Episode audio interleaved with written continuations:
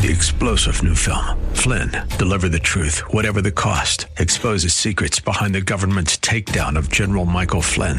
Flynn knew what the intel world had been up to. He ordered the first audit of the use of contractors. This set off alarm bells. He told the truth. He was the most dangerous person for Donald Trump to hire. They had to get rid of Flynn. Flynn, Deliver the Truth, Whatever the Cost. Available now. Watch it today. Go to Salem Now dot com. Salem Now dot com. Real Life Radio is sponsored by River City Community Church. Grace and peace to you, and welcome to Real Life Radio with Pastor Sean Azaro of River City Community Church in San Antonio, Texas. A church that exists to help people just like you find the real life you were created for and then find it to the full. And that's what Jesus said in John ten ten. And we're doing a study in the book of James in this series called Reflections on Wisdom. And of all the urgent needs for wisdom, the need for wisdom as it's applied to money is one of the most desperate. Now, pop culture seems to feel that Powerball is America's game and the wise path towards wealth. Yet ancient wisdom challenges this with a wholly unique view. So what can the Bible teach us about being wise with our wealth? Pastor Sean is teaching out of James chapter five, where he talks about the four ways you can use wisdom to redeem wealth in this message called Wisdom and Wealth. It's time for Real Life Radio. Wisdom is what transforms money from a curse to a blessing. And one of the ways it does that is lets us see money differently. Secondly, let wisdom lead how you spend money. I want us to let wisdom lead how we spend money. We all spend money, and how you spend your money will make all the difference, okay? And I want to challenge you with one underlying principle. I'm assuming you're here today because you're interested in what the gospel says, what the word says, and being a follower of Jesus. For every person who is a follower of the Lord, this principle is the beginning. I believe it's the beginning for everyone. But we, as followers of Jesus, should be people who grab this principle. And the simple principles, when you start spending money, put God first. Put God first. Proverbs three, nine, and ten, honor the Lord with your wealth and with the first fruits of all your produce. Then your barns will be filled with plenty, and your vats will be bursting with wine. Had a guy afterwards say they're raising chickens and wanted me to know where I wanted the chickens brought here for the church that he was going to give as an offering. I'm like, we'll take them. Bring them on. I love chickens out here pecking. Every once in a while you go, where'd that one go? We got hungry. This is talking about resources. He's saying, honor the Lord first and, and the first fruits. Put him first. And there's this biblical principle called the tithe. And again, I don't have time to go into this in a full treatment. Go back to that series and, and you'll get a fuller treatment of the tithe. Let me just say it is a biblical principle. It was before the law, before Abraham brought the law. In the New Testament, they use the phrase, give first day of the week according to your income. It was all in the New Testament context. It always was through the fellowship, through the leadership and the ministry that you were a part of to fund that outreach and to fund God's work through that ministry to the local community and beyond. That's what the tithe was. Tithe means a tenth. The principle of tithe says a tenth of all that I earn belongs to God. It is holy and it is sacred. It belongs to God. Now understand, remember, it's all God's, right? I'm God's. As a follower of Christ, I'm his. So everything I've got is his. It was here before me, it'll be here after me. It's all his. The tithe is this principle that says that first tenth I give to the Lord and his work, and then I live off the ninety percent. And understand something about the tithe.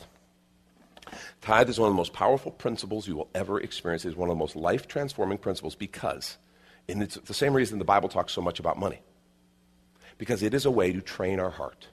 It is a way that God teaches us to train our heart. Every time we get paid, I get to say, God, I worship you, not money.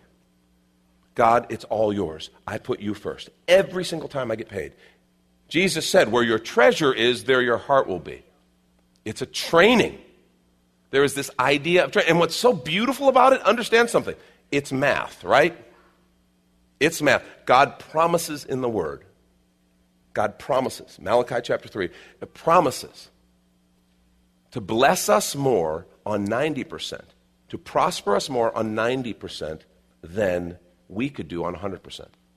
And some of you, like me, are pretty good at math and saying, okay, see, that's a problem because one hundred percent is always more than ninety percent. And I know this. God created the laws of the universe, and, and one hundred percent is more than ninety percent. Um, stop and think about it. He talks about things like, I will open the windows of heaven and pour out blessings so much you can't receive it. He talks about the devourer who's devouring your crops. I will stop that from happening. He uses those illustrations to say to us, God begins to do things that only he can do. And his desire is to prosper us more on ninety percent than we could with one hundred. Now, on one side, you'd stop and look at that and go, that's impossible. How could the creator of all things, the almighty, the wisest, the, the uplifted one, how could he do better than me? You know, how could God with ninety percent outperform me with ten? I mean, with, with, with one hundred? You know, when you stop and think about it that way, it's like, okay. But it all, it's all going to come down to what you believe. Do you believe enough? And the beauty of, of it being finances and so personal and so tangible, the beauty of it being math, is that when I follow the Lord in obedience to the tithe, I put God first. My faith begins to soar because he always is faithful. I've challenged, I can tell you how many people I've challenged. And if you're not tithing, I challenge you, try it for ninety days, see what God does. See what God does. But what's cool is because it's math, because I can then go and look, I don't know how it happened. I do, it's impossible on paper, but we did better on ninety percent than we had done before on one hundred percent. We are prospering more on ninety than we were on one hundred. How is that possible? It's God. But what's cool is then, because that's fairly simple. It's math. It's money. It's understandable.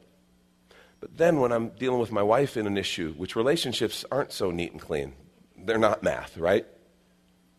And God starts to say, here's what I want you to do. But God, if I do that, then this, this, this, and this.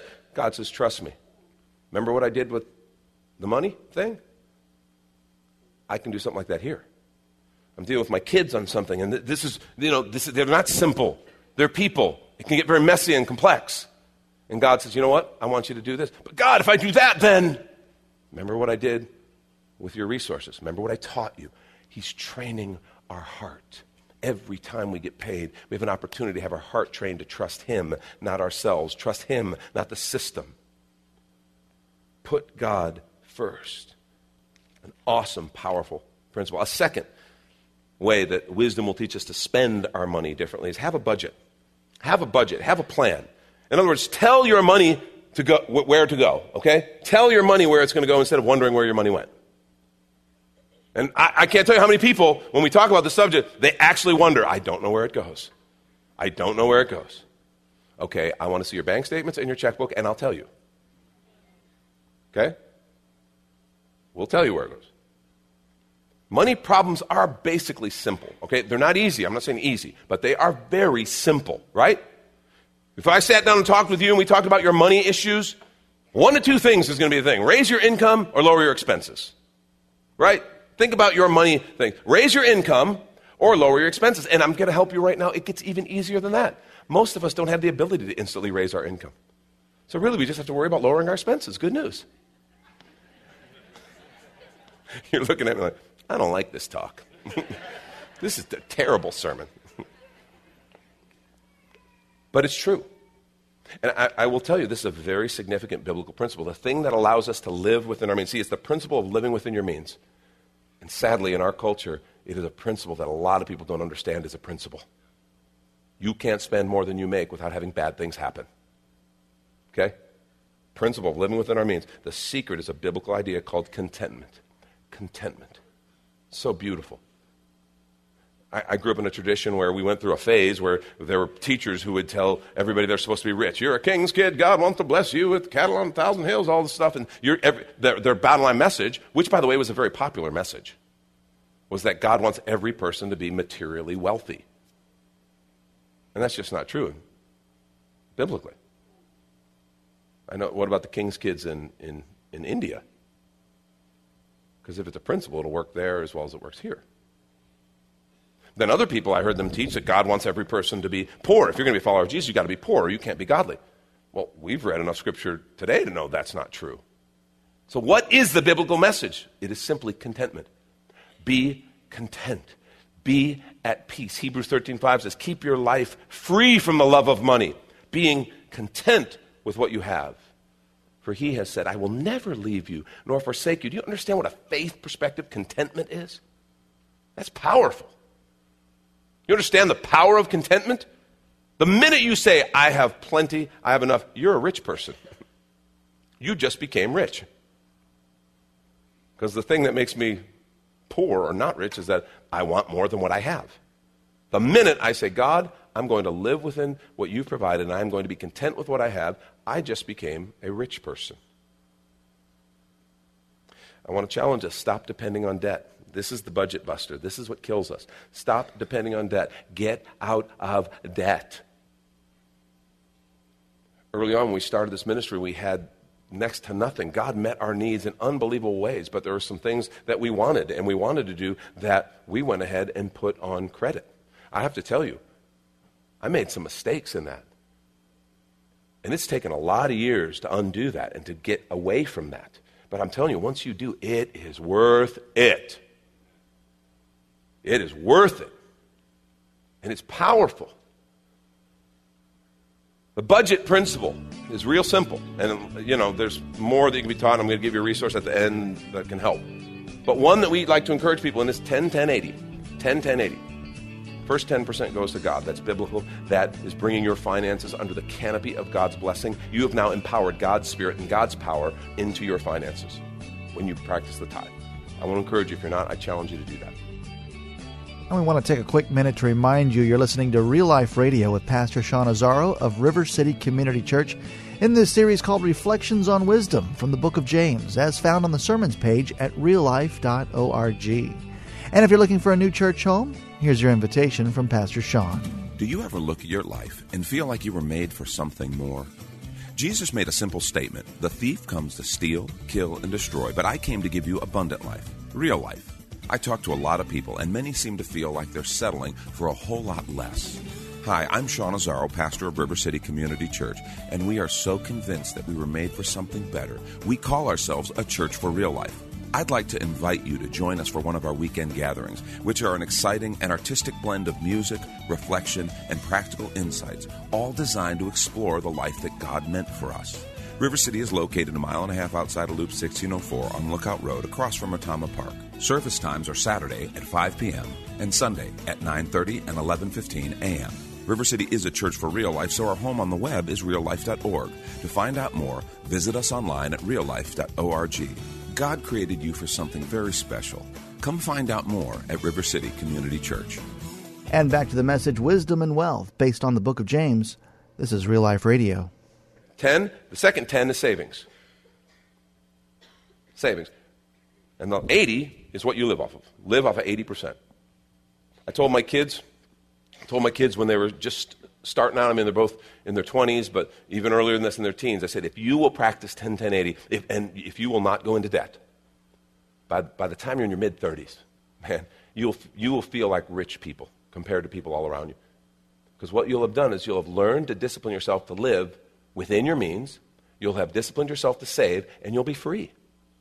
You'll be free. You won't be in bondage. At first, you'll be like, you know, you'll feel like a slow starter. Oh, everybody else has something better than me. I can't do it. They all get to do this. They all get to do that.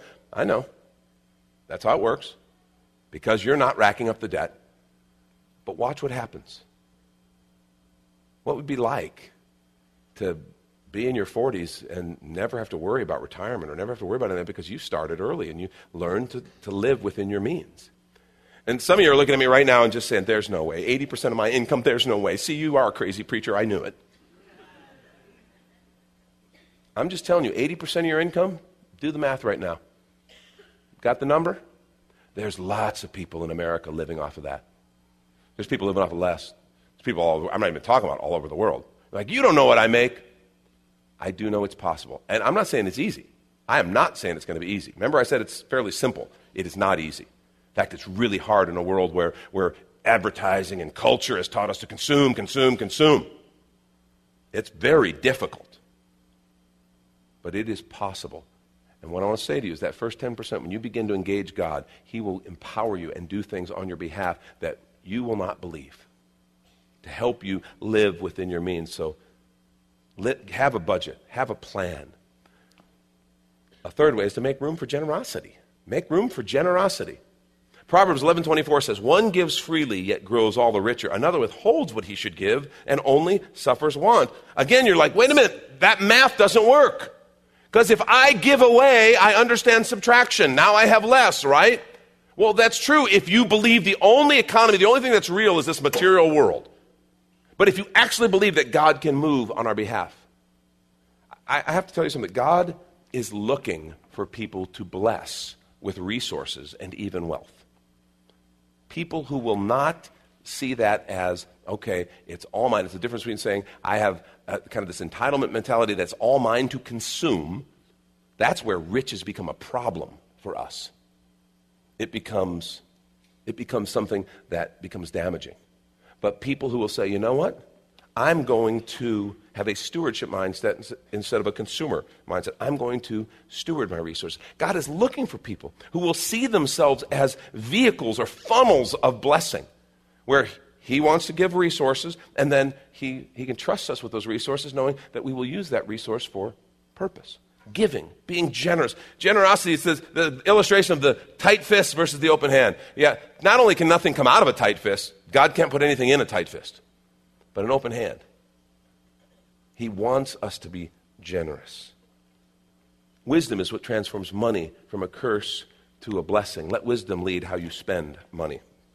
Third, let wisdom determine how you save money. Let wisdom determine how you save money. Ecclesiastes five thirteen says, I've seen a grievous evil under the sun, wealth hoarded to the harm of its owners.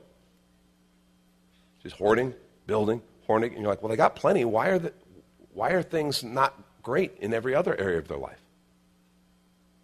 Because something's out of balance, and it's a heart problem. First Timothy six, seventeen through nineteen, Paul writes, command those who are rich in this present world not to be arrogant, nor to put their hope in wealth, which is so uncertain, but to put their hope in God, who richly provides us with everything for our enjoyment. That's good news right there, right?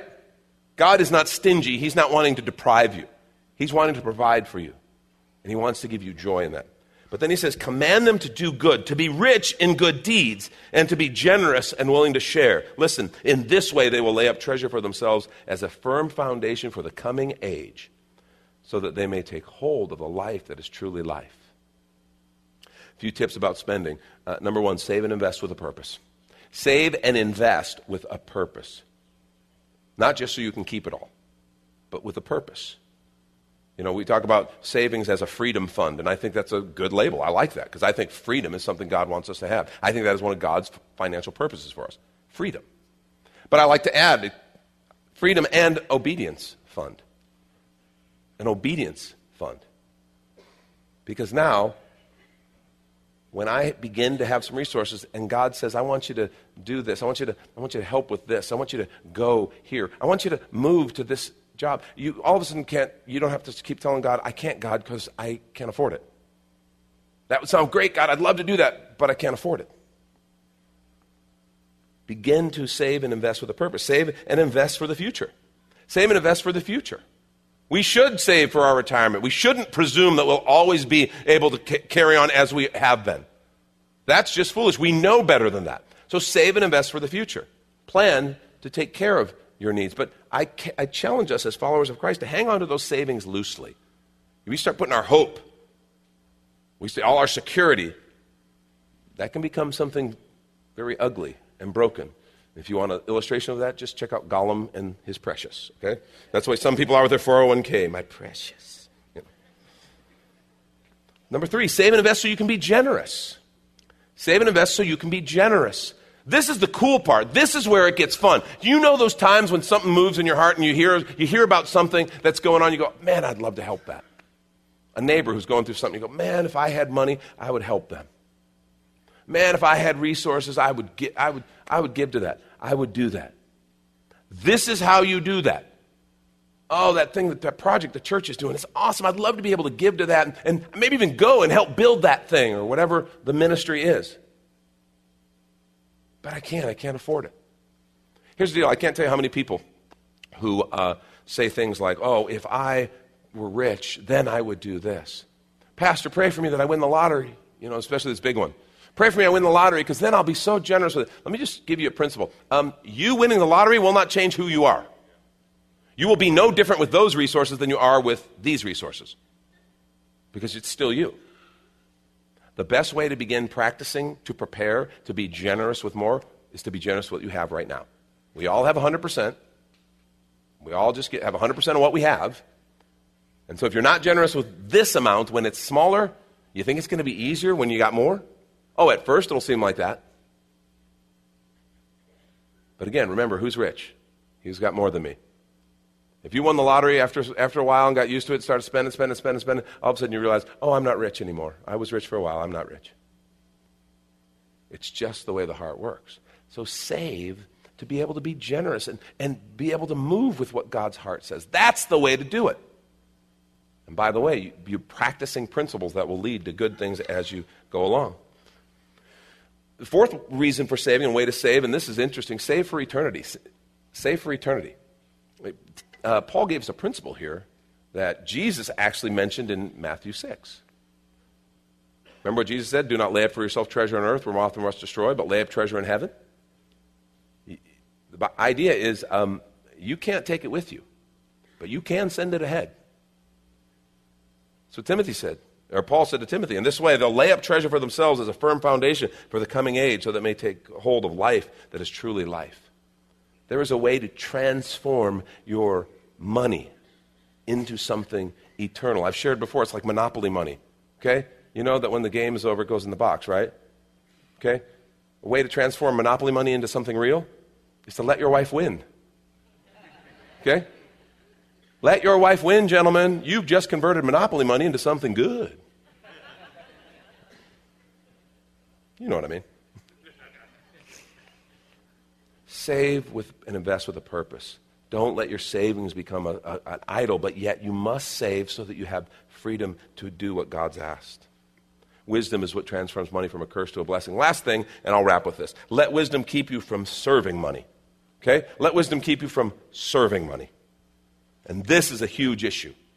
Jesus said, Matthew six, nineteen through twenty-one, and I'll skip down to twenty-four. He says, do not lay up for yourself treasures on earth where moth and rust destroy, where thieves break in and steal. But lay up for yourself treasures in heaven where neither moth nor rust destroys, where thieves do not break in and steal. For where your treasure is, there your heart will be. Skip down to twenty-four. He says, no one can serve two masters. He'll either hate the one, love the other, or he'll be devoted to the one and despise the other. You cannot serve God and money. Can't do it. And what we're talking about serving, that's when you live for something. Okay, if your primary purpose, your primary focus is to make money, you are in danger of being one who's trying to serve money. And it says you can't serve God. You can't serve God. I want to challenge us, don't organize your life around money.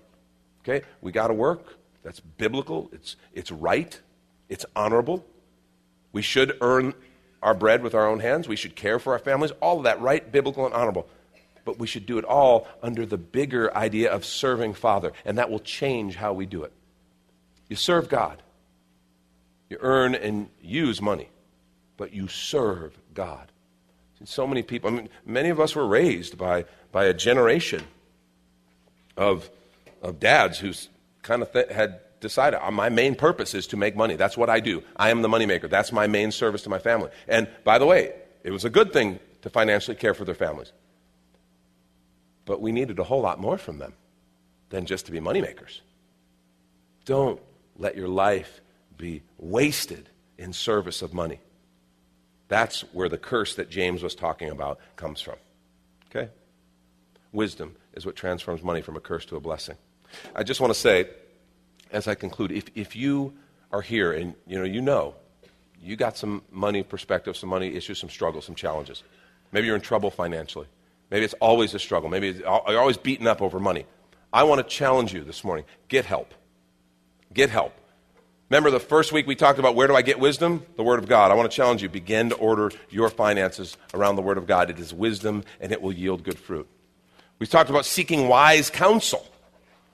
Find people that you know that you think, man, they exhibit wisdom when it comes to money. And the wisdom we've talked about here this morning, I'm not talking about just rich people. I'm not talking about rich people. I'm talking about people who you know have done well with resources. They have plenty. They're free. They're generous. Their money has not wounded them in other areas of their life.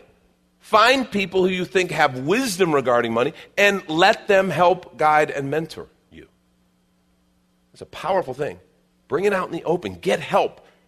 If you just say, oh, I'm gonna, we're going to do this and we'll, you know, yeah, we'll do better next month. Kind of doesn't work that way.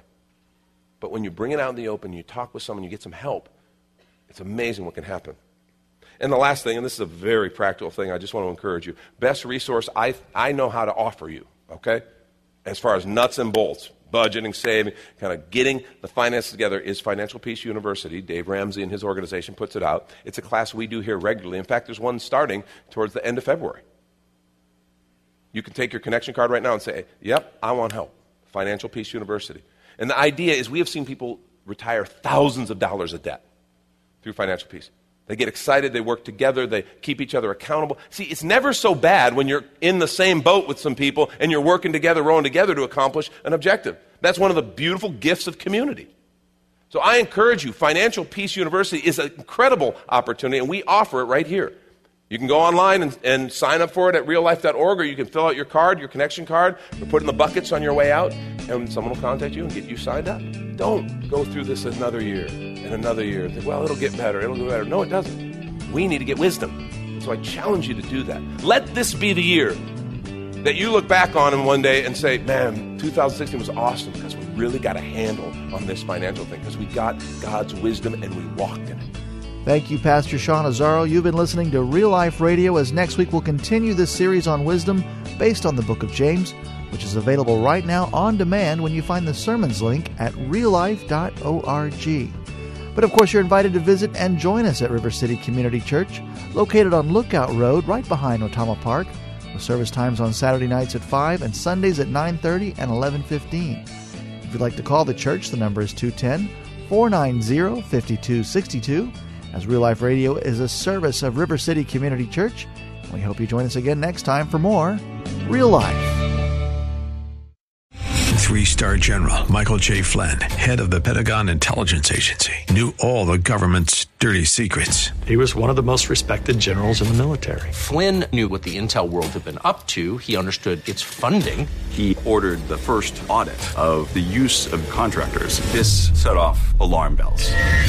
The explosive new documentary, Flynn, Deliver the Truth, Whatever the Cost, and covers the facts behind this scandal. Flynn told the truth. He was the most dangerous person for Donald Trump to hire. I find out the worst enemy that I'm going to face in my life is right here in America. They took my assessment and they wanted me to change it. And I was like, I'm not changing it. They had to get rid of Flynn.